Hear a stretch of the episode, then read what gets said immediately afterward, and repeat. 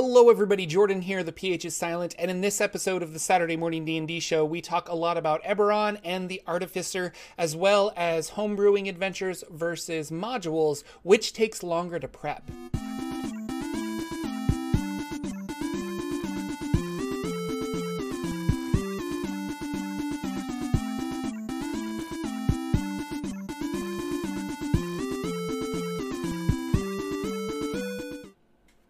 Hello, ladies and gentlemen. Welcome to the Saturday Morning D&D show. My name is Jorphdan with a silent PH in the middle, and I am joined always by my wonderful co-host Sir Lucien over at Sir Lucien Gaming. Say hello, sir. Hello, everybody. Hello, everybody in chat. Let's get those levels just right. Woo woo. Ooh, yeah, Welcome levels. to June 1st. We made it. 2019. yeah, we made it. Um, today is tabletop day, if I'm not mistaken. Is I love tabletop day. Let me uh Did I somehow miss that again? I, I always go down to my game store on tabletop day and I, I purchase something to support my local game store. tabletop day is June 1st. Yay! we should have that on the news as if we were. yeah, I- I literally you said June first, and I just remembered because I got a I put it in my uh, Google Calendar, and it came Mhm. up as a as a ping uh, last night. It was like, oh hey, it's uh it's uh, uh tabletop day tomorrow, and I was like, oh what? And so I don't know. I've got a lot of projects that I was going to work on today, but maybe I'll swing by my local uh, friendly neighborhood gaming store. and It is on to, my like, list now. I'm going to my. I'm going to go buy something in there. They always have something cool. Like a lot of times too, I like to go through the used game section because there'll be a lot of used role playing games that people brought in to get money to buy other stuff, and I'll find some really good old stuff in there. That's always good. Yeah. Mm. And My then I think book. in a couple weeks it's free RPG day, Yes. um, which I went last year or two. No, yeah, it was last year or two years ago. Anyway, they had a Kids on Bikes pamphlet, and that started my obsession with Kids on Bikes. Was at Mhm. free RPG day. So Kids on Bikes people, uh, Renegade Games, free RPG day. You guys succeeded in one customer with that. So good job. yeah, because you bought a bunch more stuff. yeah, after I bought that, a and lot of stuff. The dice, and I've been playing Yeah. games, and I did all that other stuff. And I don't know if I even talked about. Did I? Yeah, I talked about kids with wands. How I I ran that one Yeah. shot. Yeah, we talked about that last time. I forgot. Um, Wait, did you tell us how it went, or did you tell was- us that you were going to do it? Yeah, because I did it. So I don't know if I told you if we if we got around to talking about it. Maybe I'll talk about that today because it was really fun. Yeah. And it looks like I'm going to run the same adventure that I ran for my friends and put on the Saturday morning D and D show um, because I don't have time to write another adventure. But uh, Indoor Adventurer on his Twitch channel, he does uh, one shot Wednesdays. And he Mhm. wanted me to run it on his One Shot Wednesdays channel. So uh, I have to sacrifice my Ghosts of Saltmarsh game for one Wednesday so that I can turn around and play a one shot on on Indoor Adventurers channel. But I think it'll be worth it and it'll be fun. Um, and my my home group is like, oh no, for sure, like go ahead and do that. So if you missed it or if you want to see it again with like brand new people, um, I'm gonna run Kids with Wands. It's gonna be fun. Um, Cool. It'll be it'll be a blast. Yeah. Um. Yeah. So uh, as we started this, I was like, I don't think we have a lot of news. Do we have a lot of games that we played? So I felt like this is going to be like a shorter show, but we always end up talking for an hour, so I'm sure it'll be fine. Yeah, it'll Um, work out. But today is tabletop day. It is welcome to June. Um, summer is here. Uh, Kids Mm-hmm. are out of school, which is always fun in my neighborhood. Where I just I'm like all these kids walking around. I'm like, what are you doing? Shouldn't you be somewhere? But it's summer. They should be exactly where they're at. Um, Mm-hmm. I'm gonna turn into the crotchety old man on my porch. That's just like, what are you kids Get doing? Yeah, it's, it's crazy. But uh, what's going on in the world of D and D, Mister Lucien? Well, I think the biggest thing is that because we had the big event, we always have that lull after a big event has happened because there's been so much news dump, there's been so much going on, so many shows were participated in that, and now they're kind of taking a breather. But they're also getting ready for a lot of the conventions that are about to happen too, because we've kind of really hit the big summer convention um, season at this point. So I think we didn't get a lot of new stuff that we haven't heard just just a couple things that I I noticed was we talked about Warriors of Waterdeep, which was a mobile game that was coming out, and I did see that they released it. Um, yeah, it's not one that I played. I was almost going to download it, but it felt like as I was reading the the description in the mobile phone store app, it sounded like there might be a, a, a monthly fee, like a six or seven dollar monthly fee. And Ooh, I thought, really? well, I'm already spending a lot of money on D and D. I'm going to hold off and see if I want to research a little better. So maybe some of you, maybe you guys have Warriors of Waterdeep. I, I'm pretty sure you can find it in the Apple Store, the any of the Google stores, and those kinds of things for the for the other devices that are out there. Um, let us know what you think about it. If you are playing it, let let us know what the the monetary transactions because obviously any type of game like that usually has some type of microtransactions, a way to make some money. Mm-hmm. Um, so I don't know if it's any good the reason I I was interested in it is because I have been playing a lot of um, Idle Champions of the Forgotten Realms, which I do really like, and I do highly recommend to people who like a game that's kind of hands off. I know Jorphdan played it a little bit, and I think the key is you go into it and something that you leave kind of running, and then you just check it every now and then versus a game that you're going to like say, okay, I'm going to sit down for five hours and play. It's not that kind of game. It's more of like a you set them up, you send them on an adventure, and you let them go do their thing, and you come back and you check it, and maybe you play for 10 minutes, maybe you play for 20 minutes, and then you let it go. Almost like a would that be like a Candy Crush or like a maybe a Pokemon I don't play well, not Pokemon, but like definitely definitely it feels like a game for people who are software developers. Because you put it up okay. over here on this screen and then you yes. start coding. And then like when you're stumped with the coding you go back to your game and you're like oh i leveled up. Cool. And then you go back oh yeah that's right. And then you go back to coding. Uh, yeah, or maybe it's for doing. authors or something. Somebody who like works at it yeah, um, I was doing a support yeah. call and I'd have it over on my left screen just running. Mm-hmm. And then like somebody would call in, I'm like, okay, I'm gonna help this person. And you can just leave it running. It's kind of hands off. You just let it do its thing. And then you come back and you're like, oh, let me level up some guys, let me switch this around. And then you, when you turn the game off, it still runs even in the off mode. So even if it's not up and running, you're still gaining money if they're in an adventure. Yeah.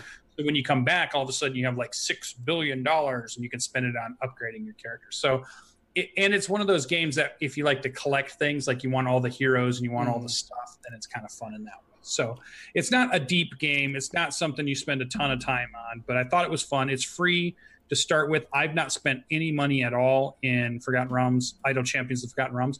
So I thought maybe Warriors of the Waterdeep might be similar, but on a mobile device. But I think it's definitely a little bit different game. So you guys will have to tell us if anybody's out there playing it, what you think of it. Um, somebody's saying it is free to play, but okay, Maybe it is, and maybe I just read it wrong how the store uh, described it. So maybe yeah. I'll try it if it is free. If it's free to play, I'll always try it. But if if I got to pay like six bucks a month, I'm very careful on what I pay six bucks a month for because there's so much good stuff out there.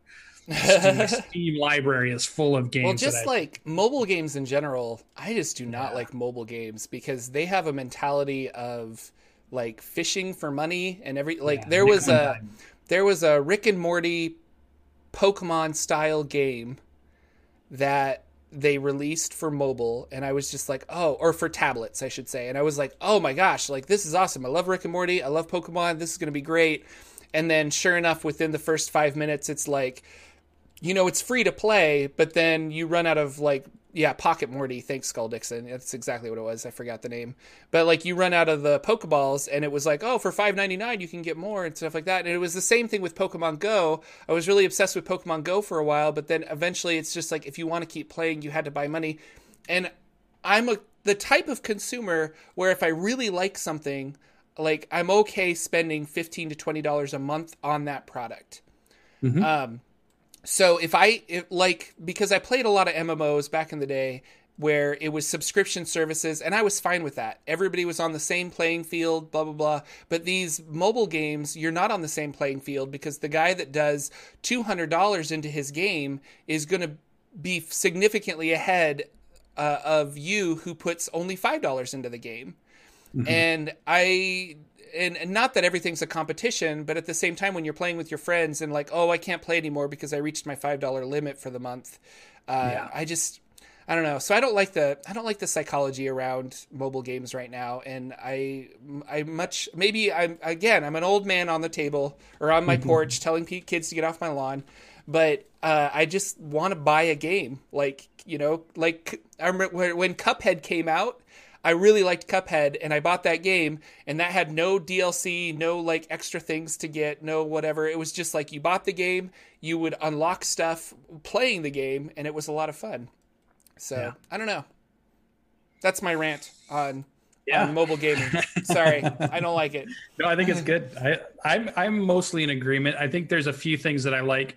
I understand companies want to make money and microtransactions yeah. certain things when they put out free things, but yeah, I think it can take it definitely can be taken too far. And I hate time limits on things where it says you can play for 20 minutes, but once that 20 minutes is out, you need to buy a token to play again. Exactly. That I don't like if I want to dump seven hours into something, let me dump seven hours in it. Don't yeah. gate me on that. So yeah, but, then so. like MMOs kind of changed that way, that direction too, where they kind of went towards like the free to play, and I just don't like it. Yeah. I was like, just give me a subscription. Well, the ne- one thing Neverwinter, I, be... I, wanted to love you so much, but you were free yeah. to play, and I just wanted you to have a subscription.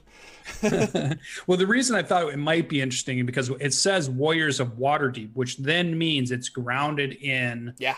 Forgotten Realms, which then means if you are a lower person of Forgotten Realms that may have some cool stuff in it that oh, yeah. somehow we don't know about. And so I was almost looking at it just from the canon standpoint, not even maybe caring about what the gameplay is like, but it might tell us, give us stories of stuff that maybe we haven't heard before, or maybe like news stories that are um, part of Forgotten Realms and that kind of stuff. So I thought it might be interesting there. Because no, who yeah. are the Warriors of Waterdeep? Who are they random characters? Are they people that are actual characters? It'd be interesting to kind of see. So I'll have to check it out. If it's free yeah. to play, I'll check it out. I'll Lucien's official review next week yeah. on the official. Warriors of Waterdeep. Warlords. So we did get we're really cool over on the D and D channel. Um, Jeremy Crawford sat down in Dragon Plus once again, and with Bart Carroll, and they talked about artificer and they talked about the two new classes that they've released the two subclasses of the specializations that they released with artificer and they gave a more grounded i almost feel like i wish this video happened and then they let the article go out like the next day or during the show mm-hmm. because the way they describe the two subclasses made way more sense when I hear it coming from Jeremy and what he was what they were trying to do with it and why they went this route versus when I read it I wasn't I wasn't sure why we were building an artificial intelligence creature for right. you know the the the one class one part of the class or like what did the you know um, what did the two add that we didn't get with the other the other two subclasses but once you listen to that that kind of the questions that they bring up and how why they picked the things they chose and mm-hmm. where they were going with it and that he really was talking with keith baker quite a bit um, it is clear to me that this is getting released in that Eberron book. I oh, mean, oh, yeah. they didn't say that, but the way all of the clues point to, I think we get um, Artificer in the book. I think it'll be slightly changed from the UA articles that we have now. He even mentioned that there were still some adjustments that they wanted to make, but I think that's when we get it in an official book. So it'll be interesting. Have you read the two? I mean, we talked a little bit about it. I'm playing the artillerist part of it, mm-hmm. um, which is an interesting artificer. Um, but what if you were gonna play an artificer of the four? There's four? which one are you thinking you'd play? Yeah, there's four subclasses now. Did you see the? No, uh, Al- alchemist, ar- artillerist, the research yeah. one that I can't remember the name of. What's the fourth one? Yeah, the war. Let me get to it. I should have had my. Uh, I didn't. Um, right now, before, while you're looking that up, right now, uh, I really like the Alchemist. I think the most. Like I like Archivist. Archivist. That's the research one. What's the other one? And then Artillerist is the one I'm playing, and then the last one is the Battlesmith. Oh, Battlesmith. Okay. Yeah. Yeah. yeah. Who has the Iron Defender? Right the like golem thing that walks around because yeah. they're all kind of pet based like even the alchemist has like a little pet. well you say that but the way they make it the way jeremy was talking about it is he said we wanted two of them to be pet based and two of them not to be okay. though you may think of the other two as pets the way they're structured in the rules they are not creatures so they cannot be targeted as such okay so they become things that are give you abilities and let you do things. They have rules, but they, well, the they alchemist... aren't necessarily a pet like the artillerist and the battlesmith, which have an actual pet stat creature. that can be affected by the alchemist you can make a homunculus and i'm pretty yes. sure it's like it has stats and things like that and it can tell take the help action and things like that yes. maybe i'm wrong yeah yeah so the homunculus is considered a creature a tiny okay. construct neutral okay um the turret does not have a stat block like there that. There you go yeah that's what I was. Um, the archivist artificial intelligence thing that you create does not have a stat block like that. Okay. But then the Iron Defender does have a stat okay. block that's considered medium construct neutral. Yeah. Yeah. yeah so uh, uh, back to your original question, I think I would play the Alchemist. That was the one I was most excited about, and that's the one that my player in my Saltmarsh game is playing right now. So we're testing it out. Um, mm-hmm. He's only level one. Well, now he's level two after our thing. Spoilers. Um, mm-hmm. But yeah, that's I, I just like the idea of uh, I don't know having like mixing concoctions and things like that, and being mm-hmm. able to be in two places at once with your pet. Um, and kind of sad for the Beastmaster Ranger. I know you're playing a Beastmaster Ranger in another game, but like it's like they got pets right with this one. Like your HP is five times your level instead of like four times your level. So you have extra hit points for your your pet. They automate. Well, sorry, we have. uh uh, what's the word? Uh, errata that fix errata a lot of that. that. Yeah, yeah fix a lot of that. I forget about errata, that, but because yeah. they do the same thing where if you don't issue a command, it takes the dodge action automatically. Dodge action. Yeah. yeah. but um, but I don't know. I agree. I guess your your Beastmaster pet can attack, and my homunculus can't. It just does um, the help action, kind of like a familiar. But well, in the Iron Defender, um, and let me by third level, the tinkering in your free time has borne you a faithful companion in Iron Defender. They might switch that. He said he might turn it back to a Steel Defender. They were going back and forth with the word either iron or steel. Hmm. Um, and this metallic creature resembles a hound, a cougar, a bear, or another four legged creature of your choice. Table. So it is not. Walking table. Yeah, yeah, there you go. But it's not like when I thought of it, I thought like when you said immediately, I was thinking like a big iron kind of golemy dude mm-hmm. that would walk around and help you out. And I thought, oh, that'd be kind of cool to have like a, a power suited guy, or maybe I can ride around on him or something. Mm-hmm. But it, it specifically points it towards a four legged creature, which I thought was an interesting choice. Can, why can't it be a six legged creature? Why can't it be a three legged creature? Yeah. you know, or whatever. But, uh, you know, just reading it, and I'm sure, you know, they don't mean for it to be that specific, but they, I think they mean to give you a starting point and then let GMs and D- dungeon masters and game masters kind of take it from there to say, yeah, you can do this in my game, or you can have, yeah. you know, if you really wanted your Iron Defender to be a bird, maybe that's something your your dungeon master would let happen or something. That's really um, interesting that they're so focused on like iron versus steel. Like I wonder why that's like yeah. a point of. Con- I'm just seeing the there's the a meetings. creature. yeah, there's a creature that was called I think called an iron defender or a steel defender. Oh, there is an iron. Well, there's iron golems. No, I think there's something that has that name. Iron Defender. Oh, okay. And then what Jeremy was saying is we might want to bring that creature back into a book give it you know bring it because it, it, sounds like it's either a third edition or a second edition or or something like gotcha. that. Um and so he was worried that they may want to bring it back in an adventure so they can't really necessarily use it as a companion for the battlesmith. But he said he was talking with keith baker and they were going back and forth on what they thought what they liked. Cool. But it's clear he's doing a lot of talking with keith baker about how this fits in eberron. So this is clearly an eberron class. Mm-hmm. So here starts to come out. So now that we finally jumped planes, right? This kind of leads this news piece leads into it a little bit. Um, f- since everything's been Forgotten Realms up till now, when you said hey, except Castle start- Ravenloft, sure, but there was no new classes or races, yeah, there, was there? No. Right. Okay. So when you say, "Hey, I'm going to start a campaign," and you can use any of the Wizards Coast uh, printed material that was kind of a no brainer because it was all happening in Forgotten Realms, anyways. But now we've had Guildmaster's Guide to Ravnica. We've also had, we're about to have an Eberron book towards the end of this year at some point. Do you do we start to see that we're doing a campaign that is Forgotten Realms character based, or do we let the Eberron characters come in? Is there a problem with letting Eberron characters come into the Forgotten World Realms campaign setting? Is there any problems with the way You know, they're it sounds like they're balancing everything well, but Eberron is a different world than Forgotten Realms. And well, if you're letting... yeah, if you're playing uh, Adventure League, then no. Like I don't. If you're right. playing in a Forgotten Realms Adventure League, then you cannot be a War Forged or uh, or anything like that. So right. changeling. probably not a artificer at this point, or not so. one of the Guildmaster's Guide to Ravnica stuff because there was a bunch of cool stuff in that. Too. Races, yeah, you can't be a race from yeah. Guildmaster's Guide to Ravnica. Yeah.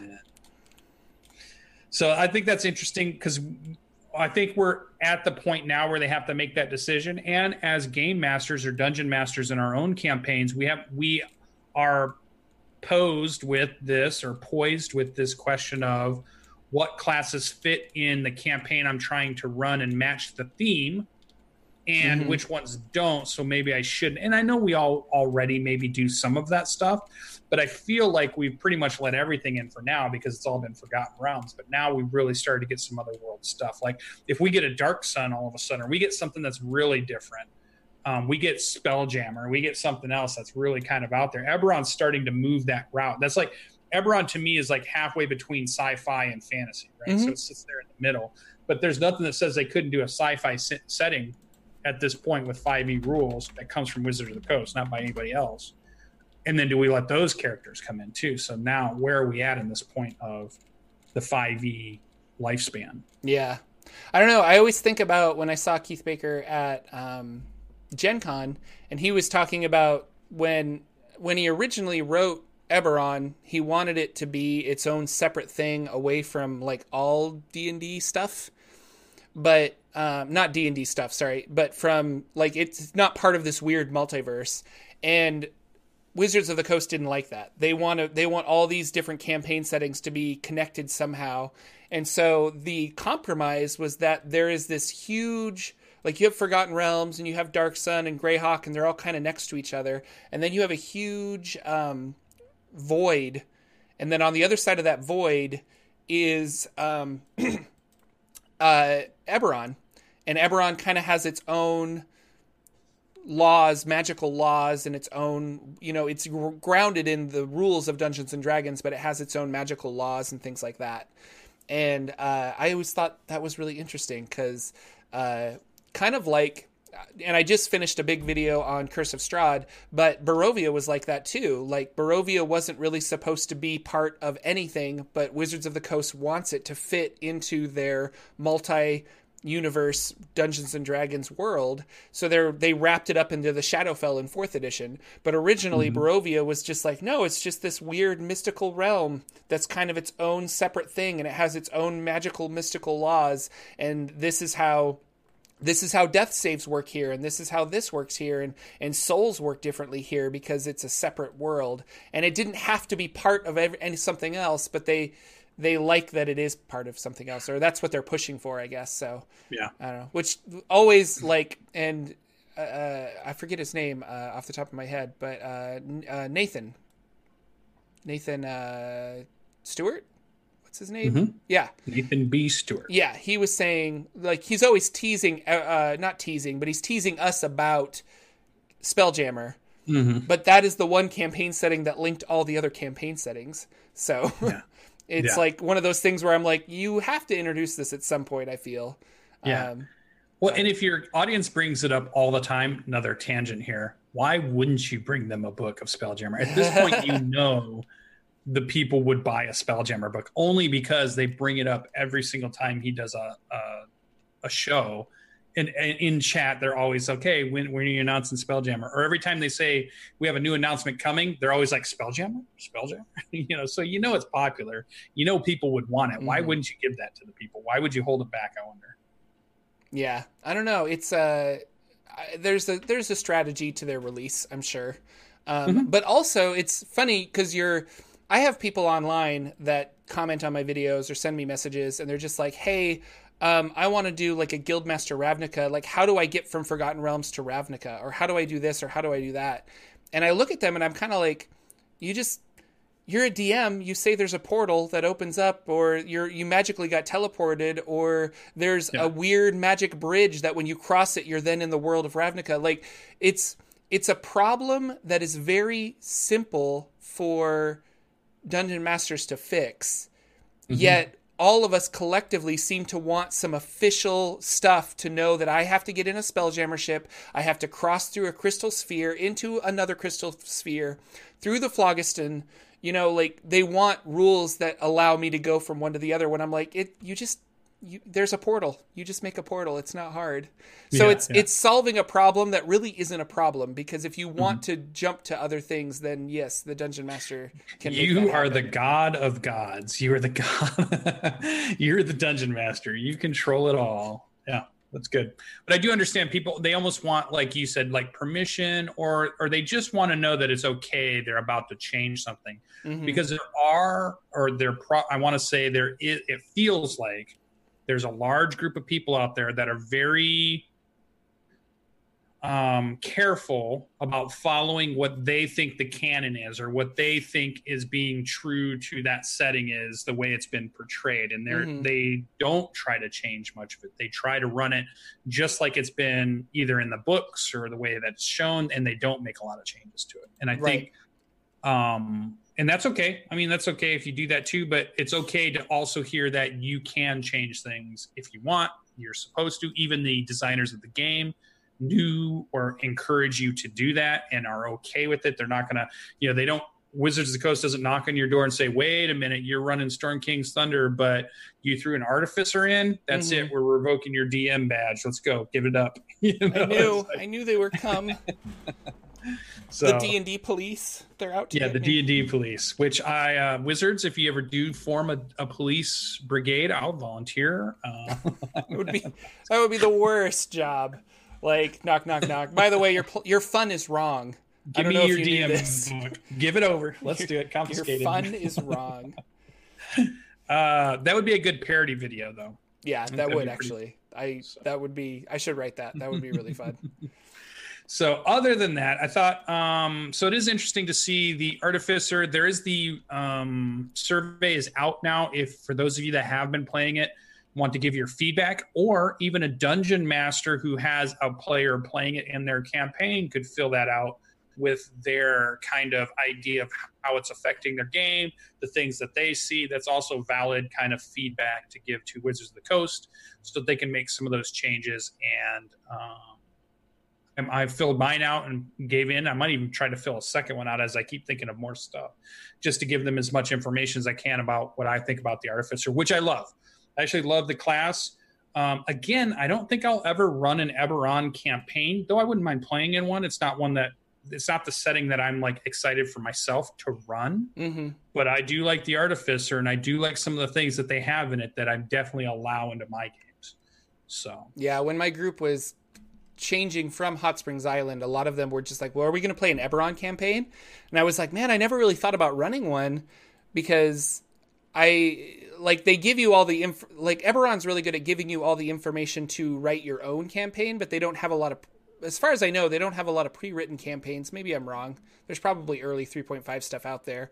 But um I was like, man, I never really thought about that, but you, but you're right, Eberron's cool. Like we should play mm-hmm. an Eberron game. like could be really awesome. So yeah. Other than that, rolling out, finishing out the the news, um, I did see a little blurb that came over that Arkhan being played by Joe Magniello. Is that right? I always get his name wrong. Ma- yeah, Man- Manganiello. I think so. I could be wrong. Okay, we're really bad at this. We should learn. Yeah, I, and then his name. he's going to keep coming time. up in the news, Lucien. He's going to yeah. keep coming up in the news. Get it right. We'll have to phonetically spell it so that we're not trying to just figure it out on the fly.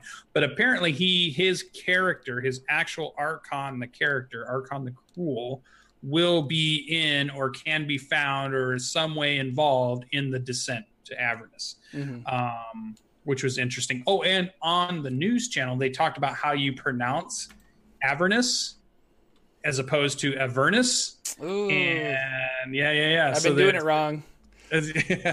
and Jeremy was saying the way he tries to remember is he tries to remember a furnace, so Avernus, but uh, but I know there are you know whatever pronunciation pronunciation in d&d yeah. And then the last thing is uh, for any of those of you that are fans of the dice camera action show um, greg tito kind of did make an official announcement. We've seen a few things come out from like anna Yeah. and one or two other places that have just been we don't know anything yet, not real information. Greg Tito did say that they did not have their show right after his D&D show, so they did not have a show this week. The show is on what they said is the word hiatus and they are currently talking with Chris Perkins about what they want to do or what other what other types of things they could do um, with his game and in that time slot. If it's going to stay there, if they're going to create something new, if Chris is going to bring new characters in and stay in the same world, or if Chris is going to do something different. It sounds like they're in discussion at the moment about what possibly could happen. So that's probably as much yeah. as we'll go into it. You can just keep an eye out there for news. New uh, show, invite Jordan. He's yeah. got a death cleric named Elgath that wants to play. So yeah, would love it to play with Chris Perkins. Would be crazy. That would be Come amazing. On. That would be so Come fun. so that's about it for news. We didn't have a lot, and we didn't have a ton, but we were able to use up thirty minutes. So there you there go. There you go. Hey, news, news, news, news. So I think I went first last week, so I'll let Jordan go first this week. Jordan, what yeah. happened with your role playing week last week? What kind of stuff did you play? What kind of stuff did you run? What uh, did you do? Yeah. So actually, my other my other people on Sunday that I usually well, so Sunday's kind of divided up into two things, but uh, Memorial Day weekend, Monday, um, we ended up playing uh, more of Betrayal Legacy. So that group, I think we have one session left of Betrayal Legacy, and then we're going to go back to D and D. The board game. Right? The board the game, really yes. cool, super fun it's board. So game. fun! It's so good. That's so it's so good. Um, but we're we're finishing that up, and lots of cool stuff's happening in that. And then uh, we're turning around and going back to D&D where my players will be in the Shadowfell. And so that's really exciting and I have to like now start thinking about that campaign and writing a bunch of stuff. And it's interesting cuz I was thinking about that and then I'm also running Ghosts of Saltmarsh and we had our first session with that and I was weighing in my head what is more what takes more time because like I'm not the fastest reader but mm-hmm. I I'm not bad. Like I I can read a book. And so I sat down and I'm like reading Ghosts of Saltmarsh but like to truly absorb Ghosts of Saltmarsh and understand what I'm running I kind of have to meticulously go through it and reread chapters and go over things again and again. But once I've done that I feel like I've got it and counter counter to that do i go home and do i write a bunch of stuff? And when i'm writing it i'm really familiar with it because i'm coming up with it so it kind of sticks in my brain a little better. And i was really scratching my head as to what's easier like mm-hmm. writing your because for a long time i've said that uh, running a module is easier than running a homebrew but now I'm not so, so sure anymore. So mm-hmm. I was mm-hmm. going to ask you, like, what do you think is is easier? Like, what do you not what do you prefer, but like, if you were in a time sink, it's like, well, it's quicker for me to just make this up on the fly and then run a game, as opposed to I have to like really read this so I understand where they're going and what they're fighting, and and yeah. um, especially with. Uh, uh, not necessarily Ghost of Saltmarsh, but um, what was the one I was just reading? Um, oh, it's Curse of Strahd has so many like if this NPC, if this happens to this NPC, then you do A. But if this NPC is no longer in the village, then you do B. Um, if this NPC is dead, you need to do C or D.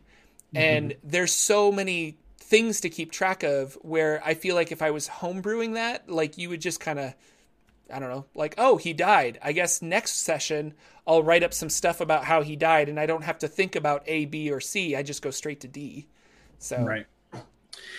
Yeah, mine changed um, from my my response to you is when I was a beginner DM, it was way easier to have something already written that I was just trying to run as written, even though it still took a lot of work to do that because like you said you have to read through it and you have to imagine how all the pieces connect to each other.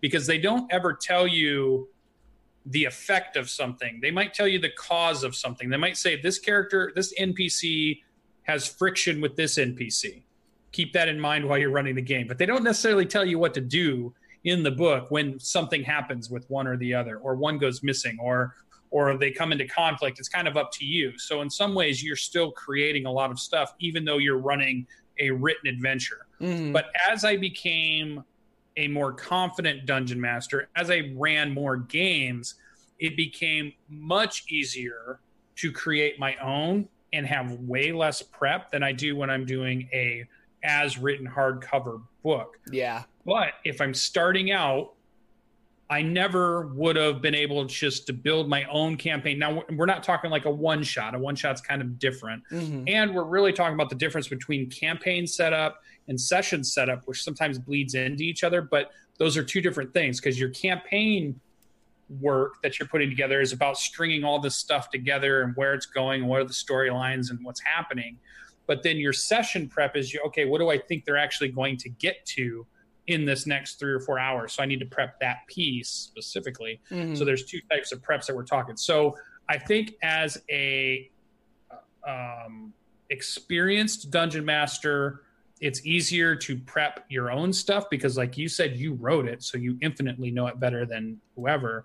But as a beginning dungeon master i felt like it was probably easier to do the hardcover book and just follow what it was doing. So yeah. i didn't have to do all the heavy workload nope i 100% agree and i think that's the situation i'm in now where i was like i was really pushing for my group that we run ghosts of saltmarsh rather than Jordan writing his own campaign for them because I'm writing Thinking. I'm writing a campaign for my other group. And so I'm like, I don't want to write two campaigns. That just seems like way too much work. But then as I'm reading Ghosts of Saltmarsh and like going back over chapter one over and over again so I can get the full effect of it, I'm just like, man, this is taking a while. Like yeah.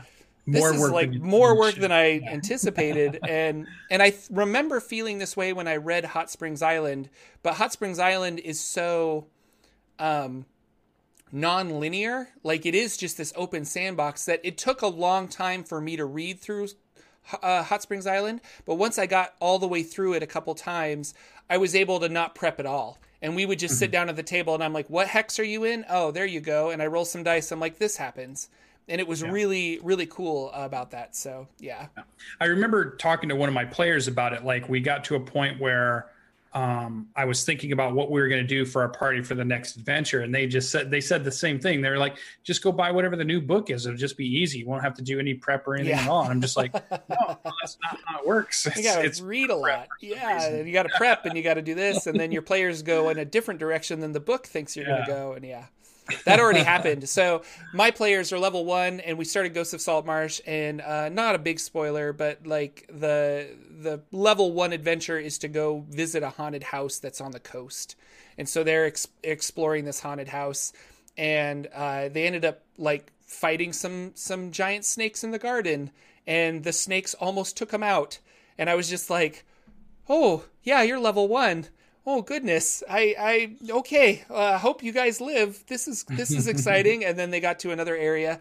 They ended up doing really well but they don't have a lot of healing. They've got a paladin and an artificer for healing both of which have fewer spell slots than a full caster. So i'm really curious how we're going to keep them healed going into the future but um, as I was rereading the Artificer, it looks at level three. They get a, an ability to put a lot of temporary hit points on creatures. So I mm-hmm. think with that, my players will probably be okay.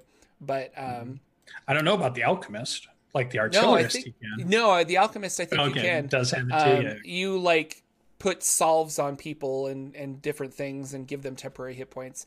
Uh, yeah. I could be wrong. I, I need to reread it. I need to really understand the artificer because we're we're playtesting it in my game. Right. So you know you want to kind of understand what's too. happening.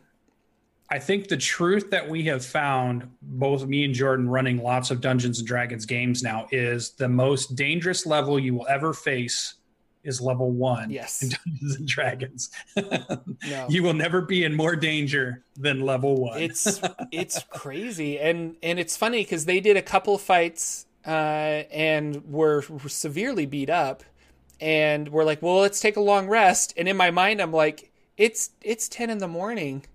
You yeah. know, like you're doing a long rest and it's ten in the morning. But uh, so I think what I'm going to do is they they took a long rest and we'll have them uh, wake up at night, and then I'm gonna have a bunch of like cool things happen at night in this haunted house that they're in, and see what happens. So um, cool. it's kind of interesting, but but so far I really like Ghosts of salt marsh Every time I'm reading it, I get to a point where. Um, like I'm reading the level one adventure and I'm like, that's really cool. And then I get to the level like four adventure and I'm like, man, this is really cool. And then I get to the level five adventure and I'm like, I can't wait for them to get to level five because this one is even cooler and mm-hmm. these are just older adventures from Dungeon Magazine and uh, the uh, some published material from the 1970s or 80s, and it's really like I think it's really well done. the The book was promised to me um, that there was a thread that kind of weaved all of these adventures together, and I would say that although it's there, it's pretty weak. Um, it's nothing that's like there's not a huge motivation other than money for mm-hmm. players to go out and do stuff. Luckily, I'm pretty sure my players are greedy enough that they're going to be interested in money and they will do these adventures. And they they're my players. They know like, oh, Jordan has a quest for us. We should probably go on this quest. Mm-hmm. Um, but I started out the adventure with a crazy old man that was talking about a haunted mansion, and one player was just like, "Well, I don't really see the point in going to that." And I'm like, oh, but the the city council is offering a 200 gil or 200 gold reward for anybody that will come back with information. Oh, well, then we'll go. And I'm like, all right, yeah. I see how it is. yeah, I think the key too is don't fall into the trap of you're going to run one through eight back to back to back. I think what you need to have prepared, dungeon masters that are going to run this, is you might be able to get away with running one and two, but be ready to throw something in the middle that is what something you make or you found somewhere else or that just happens to fit in the area that helps them get from level to level to level because the XP or the way the, the they need to be a certain level before they get to the next thing. And you need some filler to help smooth out moving transitioning from that one adventure to another. And you can easily do that by creating an adventure like a bridge adventure of your own mm-hmm. or grabbing something that will help you bridge from one to the other. So yeah. don't be afraid. Don't feel like you're just going to run those one through eight and you're done. I don't that's not the type of the book it is. That's more like your storm king's thunder your tomb of annihilations your your Waterdeep dragon heist, those ones. This one is you have a loose set, but you're going to have to put some filler in too to make it work. And that is an excellent segue to a DM's Guild book that I bought called The Uncaged Anthology Volume One. Um, which has a whole bunch of really cool adventures, many of them seafaring adventures that I feel work with Saltmarsh really, really well. Like usually it's like you're in a city and you got a job to go investigate a swamp or you got a job to go investigate an island or you got a job to do this. And so they're full of these little like one shots at, at, at certain levels. And I've been reading that and I think I'm going to sprinkle some of those adventures in with, um, my, uh, my, my Ghost of Saltmarsh group because yeah like you said if you're going off of xp they might not get to a certain level when you need them to. Um, but uh, they have been uh, the the adventure really wants you to do milestone leveling i guess. Right. So if you're going to do milestone leveling, you're probably fine. But it seems really weird when you play for like four sessions and it takes you four sessions to get to level two to level three, but then one session to get to level four because you need right. to be level four before you go to the next one. So it's kind of like, oh, it's not really like, I don't know. After playing with experience points in Hot Springs Island, I like experience points now. Mm-hmm. Um, that being said, as a DM, I hand out extra experience for just role playing during the session. So I think my players level up a little faster than you normally would for just getting monster experience. But yeah. Yeah, yeah, yeah. I do things like objectives that further the storyline, mm. cool role playing incidents that maybe weren't something necessarily that benefited the character, but because they played in character, it just made the story better. I like to award for that. I love to award for the creatures that they fight, uh, or even if they don't fight them, I like to give them that um, XP also if they found a cool way around it, just to encourage all the different ways that you can play the game mm-hmm. and not just let's murder hobo our way through it. Yeah. So if you're interested, I will put a link in the just comments or in the uh, the description below the YouTube video with the Uncaged Anthology Volume One. It's um, all female writers. It's actually it's really cool. Like mm-hmm. I I love the art in it. I love the stories that I've read so far, and um, they have tier one to tier four adventures. So it's really cool, and it's perfect. I think I'm gonna sprinkle it in with Saltmarsh, and maybe even after Saltmarsh is done, uh, and my players are level like 12 or 13 wherever it ends i forget um, i can continue on with uncaged anthology and do some extra stuff and we can keep playing for higher levels so We're sending them to Avernus. What are you talking about? Or I'm doing that, yeah. or by that time, uh, Avernus is out in uh, Descent, and I can play that. Um, which, gosh, I'm I'm excited for that one too. Well, going back to your other campaign, though, mm-hmm. just to recap, are they level ten or are they level eleven? Uh, they're level eleven. And they're going to the Shadowfell. And they're in the Shadowfell currently. They jumped through a portal okay. and they're in the Shadowfell. Yeah. And have you actually written what's going to happen, or are you winging it? Uh, yes. so there is a Shadowfell book for fourth edition. Mm-hmm. Um, what is that book called? That's gonna bug me. Shadowfell book. I'm curious because I'm wondering how, yeah, like what's the difference going to be for this other game now, which is your home Gloomwrought. Uh, so the Shadowfell book is called Gloomwrought and Beyond, and Gloomwrought is a city in the Shadowfell, and it's basically this whole book is just like a kind of like Ghosts of Saltmarsh, where that first chapter of, of Ghosts of Saltmarsh is just like here's all the things that you can do in Saltmarsh. Here's the like various plot hooks that happen in Saltmarsh. Uh, Gloomwrought and Beyond is exactly the same, but for fourth edition. So the whole mm-hmm. book is just like here are various plot hooks that your players can go on. Here's the city of Gloomwrought. Here are the outlying areas of the Shadowfell. Here's kind of how the Shadowfell works. So I've read through that book uh, a couple times, and my idea is to have them kind of sandbox their way through the Shadowfell that way. So I haven't written a ton of like you'll go here and then you'll go here, but I have read through that book and my plan is and I have a I have a plan of attack for them to kind of eventually get to Gloomwrought and then from Gloomwrought find out like the various quests they need to do to get back to where they want to go, which is home. So, mm-hmm. um, but I'm gonna have to revive. I'm gonna have to look over all of that again once we finish uh, my game and we actually start playing again because that was like several months ago that I went over that. But it's a really good book if you're interested in the Shadowfell. I know it's fourth edition and everyone's like, oh, boo, fourth edition. But fourth edition had really good source books too. And mm-hmm. one of them is that one. Like the Neverwinter campaign setting is also a great source book for 4E. Like if you want to play a game in Neverwinter, uh, yes, there is like fourth edition specific things about it, but it's so easy to just transfer it over. Like, oh, I'll just take this quest and make it a fifth edition quest. Like, I'll take this monster and make it a fifth edition monster. It's not it's not the end of the world. So. so what are the what are the environmental effects of being in Shadowfell that you're going to place in your game? So Gloomwrought yes. and Beyond comes with a uh, Shadowfell card deck that I mm-hmm. have purchased uh, the PDF of and I printed out on cardstock and I cut up all the things and I made little cards.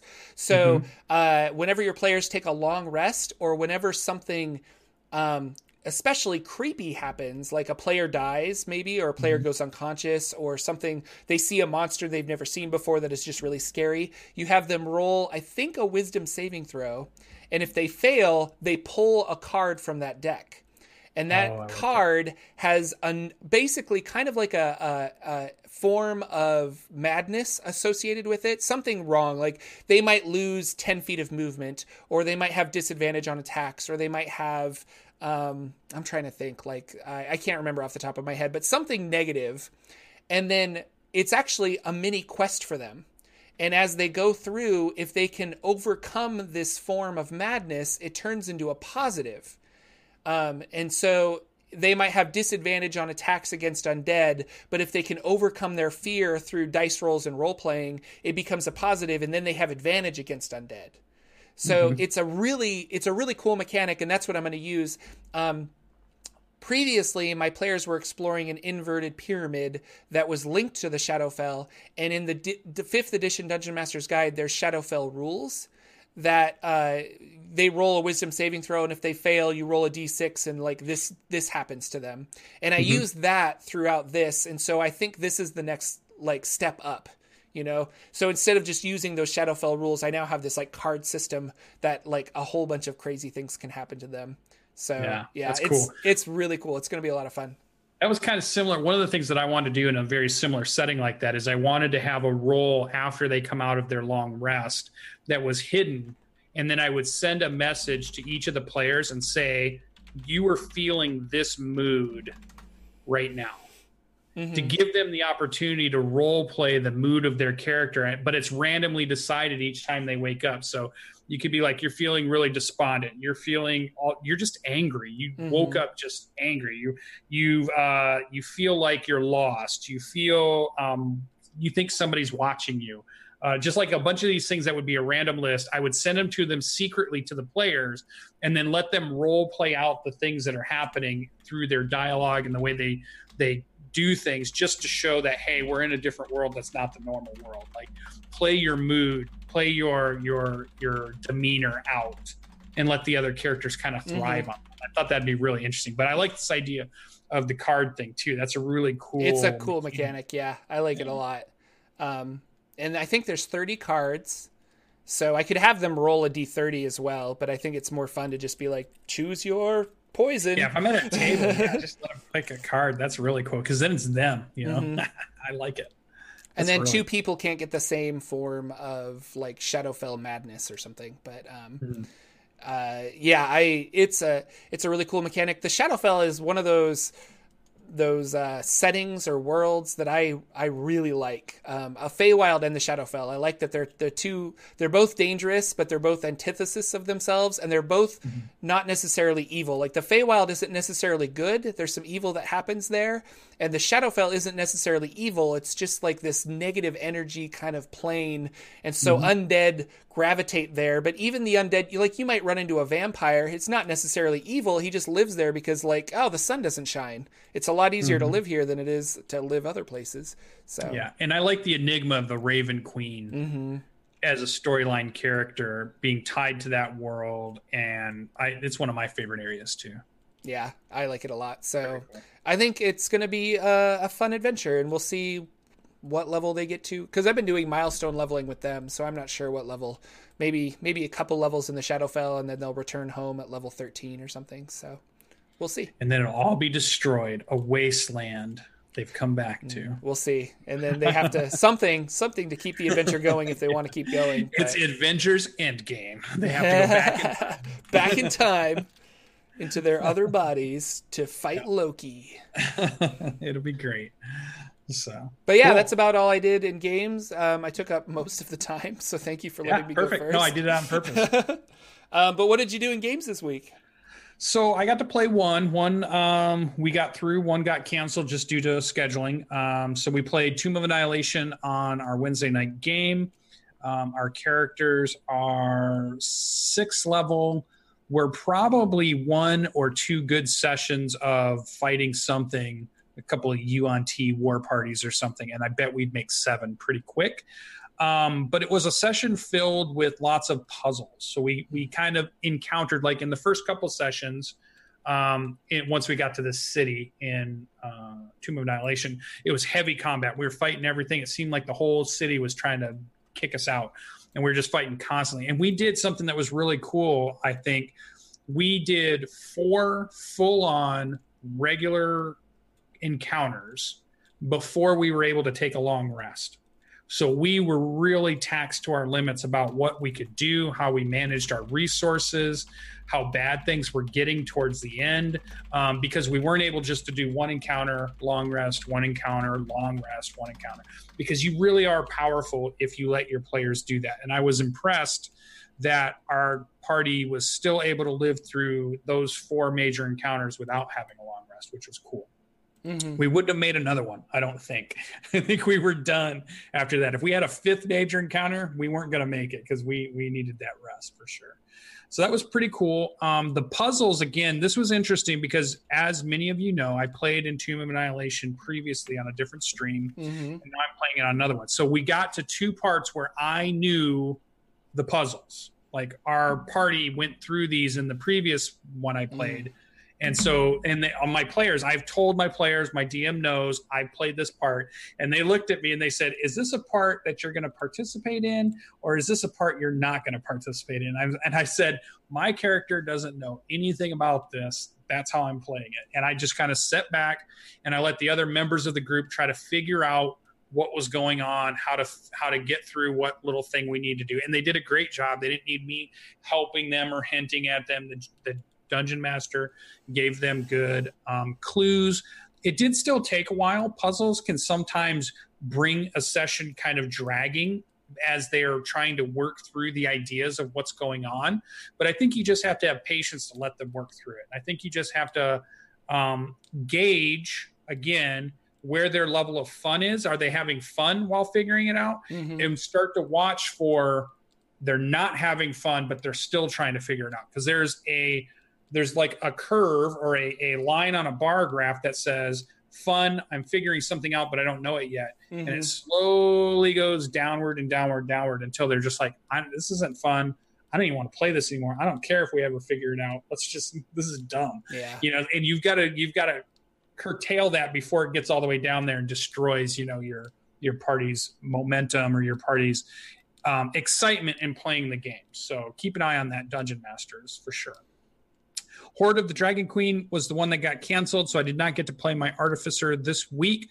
Though um, I went back and I was rereading through, and I'm I'm waffling between um, wanting to play the one with the Iron Defender too, the Warsmith, because that one mm-hmm. sounds really cool to me. I like the idea of having an Iron Dog or an Iron, you know, Rottweiler, Iron Mastiff next to me. That'd be kind of cool. Um, that does some cool things, and we have reformed our parties. We have had this big cataclysmic event in Seeking Revenor.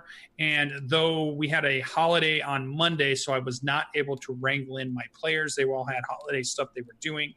We are returning this Monday, so we will get back to Seeking Revenor on Monday with a four person group.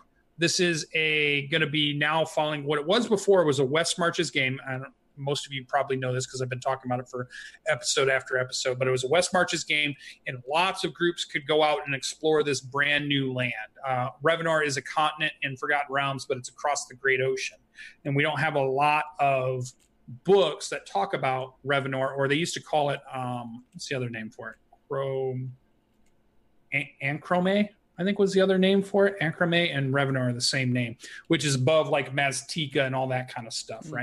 Um, so we're having lots of groups go out. So as you watch the campaign unfold, and many of the player, all the players came from fans of the show that played this. They would form groups. They'd form an expedition. They'd go out on one night, and they would always come back. So that's how the every session went. Um, they got to explore all this land. They got to find out all the different things that are happening, which was super cool.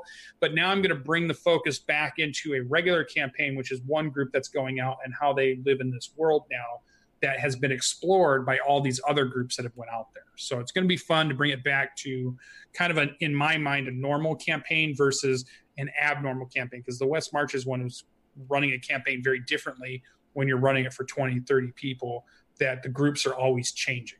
Mm-hmm. So now I'm getting back to a normal, more normal campaign. Sweet. Um, so that's going to be good. Um, I can't wait for that on Monday night, 8:30 p.m. Eastern, and I'll definitely talk about how that goes and how we bring everybody back in and what we're doing with that. Um, we still have. I also want to just. There's a lot of now that we're into June. I had a lot of people contact me, just like you did with um, Indoor Adventure, talking about doing some one shots here and there. So I think a lot more of those are going to be popping up. And God, I must have I must have joined on four more Kickstarters over the last month again because I have a Kickstarter addiction. And so I have a bunch of more games that are coming that I'm going to want to play. And I still have a bunch of games I bought last year that I still haven't played. And I still want to play more like a Kids on Bikes or, or, or Kids with Wands or, you know, I still want to do all these other games. I want the Tales from the Loop and the new expansion they put out, which yeah. was what's the new one called? It's um something from the deep or something uh, you know, I don't remember. it's it's about coming up from the ocean in some way, um, and it looked really good. And Things so that looked the good. flood. Yeah, there you go. And I bought the Aliens RPG that's coming out. Um, yes. I pre-ordered that. I got um, a bunch of cool Kickstarters are coming. So definitely going to be seeing more gaming. It's not just going to be Dungeons and Dragons, though. We still have, as you can tell, a full docket of Dungeons and Dragons goodness. And I think for sure I'm going to run Descent into Avernus for uh, for at I can't even think. Um, I'm messing myself up the way I should say it. Avernus, Avernus? yes. Avernus. There you go. Avernus. Avernus. Avernus. I don't know. Avernus. I'm pretty sure it's Avernus. I'm going to run that one. So I've skipped over Waterdeep. I've skipped over Dungeon of the Mad Mage. I'm skipping over, though I really shouldn't, because this Salt Marsh looks really good. Um, the, what I've been reading of it, um, I'm skipping over that one, and I'm going to jump back into released campaign setting adventure book Wizards of the Coast, that one, and I'm going to run a group for that. So Sweet. one through whatever that one's going to be, because I think that'll be super. I love the idea of D and D and Mad Max. I want to yeah. smash them together. So um, be ready for that. So that is about all I had for the week. That's all that's going on. The rest of this week is going to be cleaning my pool. Oh, that was the other thing I was going to say. I had my first day of swimming in my new pool yesterday. I went swimming nice. for the first time. So it, the water was cold but it wasn't so bad that you couldn't do it. Um, and so, yeah, the swimming season has started. That's hey, awesome. Listen to that, Jordan. That's that's our cue. Uh, that's our cue. well, that's our show, ladies and gentlemen. Uh, Let me mute it. Go ahead. Uh, that's our show, ladies and gentlemen. Uh, thank you so much for coming out and watching us uh, the Saturday morning D and D show. If you would be so kind uh, to leave a like and a comment on the YouTube video, and maybe even a review on iTunes or Spotify or whatever wherever you get your podcasts, that would also be uh, wonderful. We would 100% appreciate that. Um, and with that. Uh, guys, I have a new video on Wednesday that I'm so excited for. I've been editing it all weekend. I have to film some stuff today to edit in, an intro. Oh my god, You're, it's going to be so good, and I'm really excited for you guys to watch it. So so watch the uh, Jorphdan uh, YouTube channel on Wednesday. I think I'm going to premiere it, which means that it will be a pre-recorded video that will go up live at like maybe nine or ten o'clock um, PST. I'm not really sure yet, but um, yeah, it's going to be awesome. Uh, my wife is in the chat wondering why we are not swimming right now. So that's awesome. Exactly. Thank you for watching my show, my lovely wife. Um, and with that, guys, we will be out of here, and we will see you next week with another episode of the Saturday Morning D and D Show. Goodbye, everybody. Bye. Our intro and outro music is 8 Bit March by Twin Musicom, licensed under Creative Commons. Check out their website at www.twinmusicom.org.